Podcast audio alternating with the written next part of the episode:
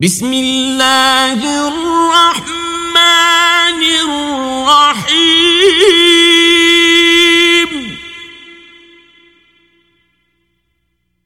إذا جاء نصر الله والفتح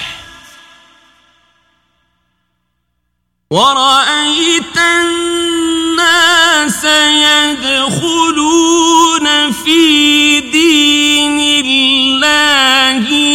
أفواجا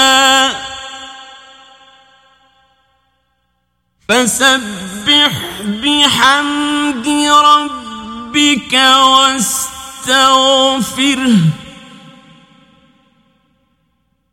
إنه كان توابا.